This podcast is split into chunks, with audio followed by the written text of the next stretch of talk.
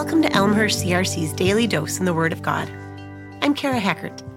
Today is Monday, February 13, and this week's question is Does God heal today? Today I'll be reading from James 5, verses 13 through 18. I'm going to read this to you twice. The first is from the NIV, the second is from the message. I feel that both versions look at this verse in a way that will help us understand. The prayer of faith. Is anyone among you in trouble? Let them pray. Is anyone happy? Let them sing songs of praise. Is anyone among you sick? Let them call the elders of the church to pray over them and anoint them with oil in the name of the Lord. And the prayer offered in faith will make the sick person well. The Lord will raise them up. If they have sinned, they will be forgiven.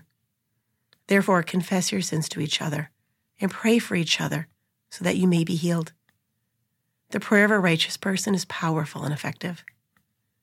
Elijah was a human being, even as we are. He prayed earnestly that it would not rain, and it did not rain on the land for three and a half years. Again he prayed, and the heavens gave rain, and the earth produced its crops. From the message Prayer to be reckoned with. Are you hurting? Pray. Do you feel great? Sing.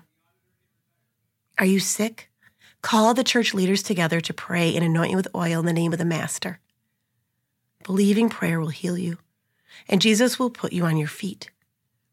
If you've sinned, you'll be forgiven, healed inside and out. Make this your common practice. Confess your sins to each other and pray for each other so that you can live together whole and healed. The prayer of a person living right with God is something powerful to be reckoned with. Elijah, for instance, human just like us, prayed hard that it wouldn't rain, and it didn't. Not a drop for three and a half years. Then he prayed that it would rain, and it did. The showers came, and everything started growing again. Pray. In these six verses, we hear that word repeated over and over. Pray individually for yourself. Pray for those around you. Pray as a church community for the members. Pray in good times and bad. Pray earnestly and continually. Pray when you're in trouble. The Bible says to cast all your cares upon Him. He is there and He wants to talk with you. He wants you to lean on Him. When you're happy and things are going well, do not forget to thank Him. Sing his praises and rejoice in what he is doing. When you are sick, ask those in your church to pray over you. You are not alone. God wants us to pray for each other. And when you have sinned, tell your Heavenly Father and ask forgiveness. Pray in all times. Ask God to fill you with His Spirit. He is working in your life, healing you inside and out.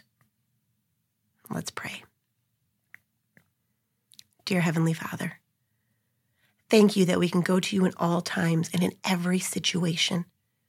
We pray for your healing hand in our lives and that you are always working and with us. Please fill us with your Holy Spirit, Lord, and bring your peace and power in our lives.